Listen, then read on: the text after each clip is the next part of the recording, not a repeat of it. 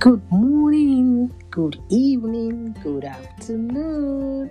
How are you all doing this beautiful, beautiful, beautiful day? I hope we're all doing well, and I believe we woke up in good health and in right standing with God, which is very, very important.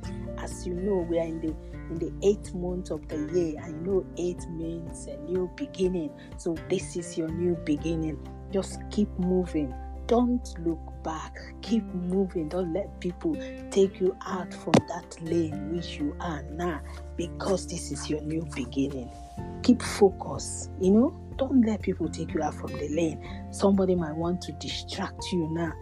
It didn't work last month. That doesn't mean it won't work this month. So keep keep moving. And I believe we all wake up in good health and in right standing with God. It's your girl, Comfy 69, coming your way this beautiful, beautiful day. God bless you all. I just want to talk to us about loyalty. Loyalty is very, very important. Very, very important. You know, loyal.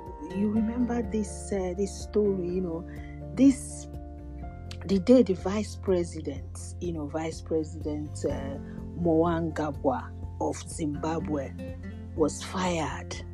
He decided to leave the country quickly since he could not use a commercial flight. He decided to call two India friends who had been his friends for a long time and to ask if he could use their private jet, which was parked. The guys flatly refused to help him, saying they don't want to jeopardize their business. Today, the guys they refuse to help. The guy they refused to help when he desperately needed their help is sworn in as a president of Zimbabwe. Did you hear that? Loyalty goes beyond feelings.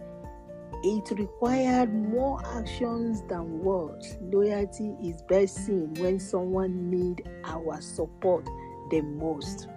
That is when loyal. When somebody needs your support at most. See, it doesn't mean that you know people something happened to you today. That's not the end of you. Nobody knows tomorrow. We only know about what happens now. We don't know about what will happen tomorrow. So look at it now because the guy was fired and they felt, oh, why should I help him? See, we are not God. Don't let people people play over your intelligence. If somebody refuses to help you, don't worry yourself because God is working out something for you somewhere which nobody knows.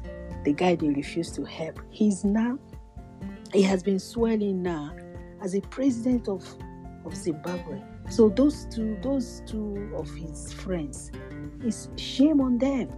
Assuming they help him that time, maybe now he would have, you know, remember them and say, ah, these two guys, they helped me when I needed them. Let me tell you, nobody is your God. When God wants to do something for you, He does not look at your past. No, He doesn't. So don't worry. That thing that people are denying you of, don't worry. God is working it out for you. If you believe it, just hold on to what you believe on that God will not disappoint you. He will not let you down. He's ever faithful. I read somewhere from Proverbs 20, verse 6. Most men will proclaim everyone his own goodness, but a faithful man who can find? Nobody can find. So don't worry. God has not finished with you. He's just started. Okay? Keep believing. Keep that thing that you know is good, and God knows that you can do it. Don't worry. All will be well. Yes. And in case today is your birthday, your wedding anniversary, we celebrate with you and we rejoice with you. For those who have lost their loved ones, we pray that the Lord will comfort and console them in the name of Jesus. It shall be well. Remember your remedy to remedize. The weather has changed. You don't think it's hot. Make sure you keep warm. I'm keeping warm where I am now. Make sure you keep warm. drink a lot of water, drink warm water, green tea, they're all good. Remember your two spoons of apple cider. It helps when you have a bloated tummy.